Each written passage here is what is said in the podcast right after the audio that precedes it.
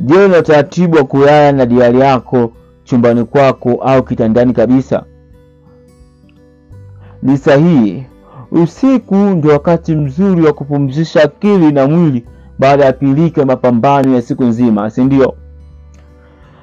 Lakini akili inafanya kazi vizuri kwa kuna utulivu wakati wa usiku, na kupitia zile taarifa ulizozipata, inaweza kuwa consciously au unconsciously, taarifa hizo umezipata na kuzichakata. Kwa mfano, ukiwa unaangalia movie kwenye TV au PC, ukiona hujaelewa mkasa, utarudisha nyuma ili uweze kuuelewa, si ndio? Na, na kupata utamu wa movie husika. Na hapa ndo napo ndo hapa ndo akili nayo nazirudia zile taarifa, kujua taarifa gani ni za muhimu izifanyie kazi na taarifa gani ya, za kupuuzia na kuziacha ziendelee kama kawaida. Kwa hiyo wewe hapo una utaratibu au una utamaduni au una tabia ya kulala na diari chumbani kwako au kitandani kabisa, basi hii episode itakupa faida ya kwa nini ufanye hivyo. Karibu Maisha podcast msimu wa tatu episode ishirini na nane na imani inaendelea vizuri hapo ulipo. Kama una changamoto ya kiafya, basi nakuombea uweze kupona na urejee kwenye afya yako kama kawaida. Kama ni mara yako ya kwanza kusikiliza episode hii basi au podcast hii, hakikisha una follow au kusubscribe kupitia platform ya Apple Podcast, Audiomack, Spotify kwa kazi ambao wako nje ya Tanzania, Google Podcast, FM na uh, Castbox. Kwa kufanya hivyo utakuwa umeupiga mwingi sana. Basi siku ya leo utajifunza faida mbili za kwa nini ulale na diari yako chumbani kwako au kitandani kabisa. Faida ya kwanza, utaweza kuandika ndoto zako. Unajua kila siku unaota ndoto na ni vigumu kukumbuka ndoto ambazo umeziota kila siku. Ndio maana kuna baadhi ya ndoto wanasahau, hata unapoamka asubuhi unasahau umeota nini.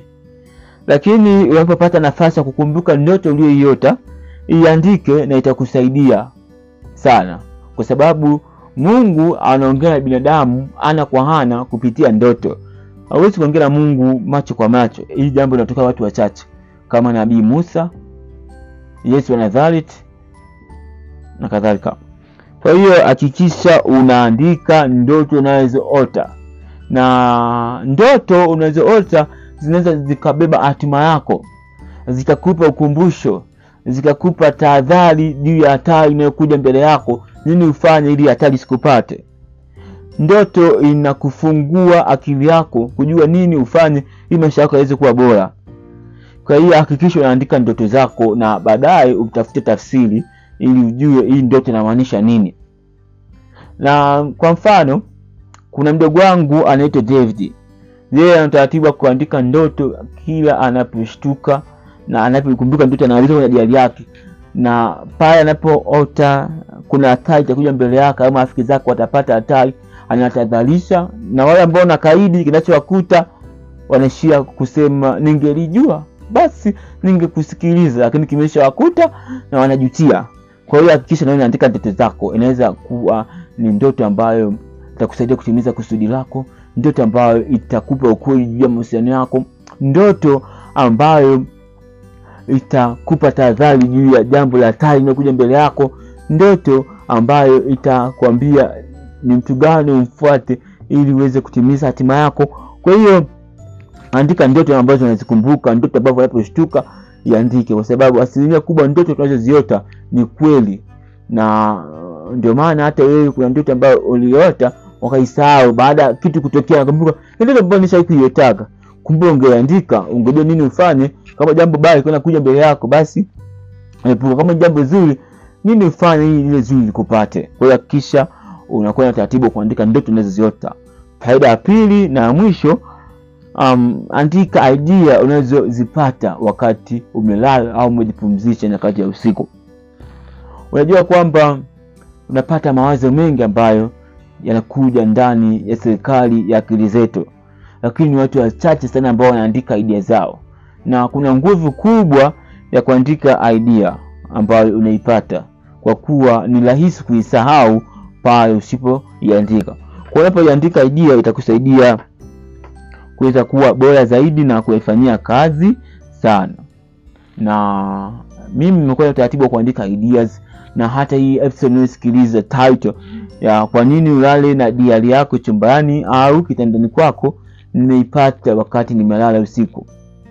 Hivyo hivyo idea za kuandika vitabu makala mambo ya kiubunifu napata nyakati za usiku wakati imepumzika sina pilikapilika nyingi sigasiwigasiwi amenisaidia kuwa bora kwa namna moja au nyingine.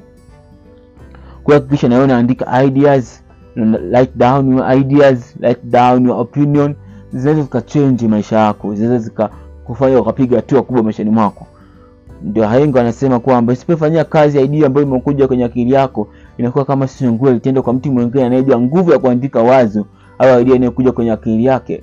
Na mwisho wa siku utashangaa kuna wazo ulipata kwenye akili yako haujawahi kulifanyia kazi na haujawahi kumwambia mtu yeyote nakuta mtu mwingine wazo lako hili amelifanyia kazi na imempa matokeo makubwa na kuishia kujutia. Kwa hiyo down your ideas down your opinions kisha implement na utaweza kuona result zina happen in your life. So like, start now write down now even. Unapolala au unapojipumzisha na utaweza kuona maisha yako yanabadilika.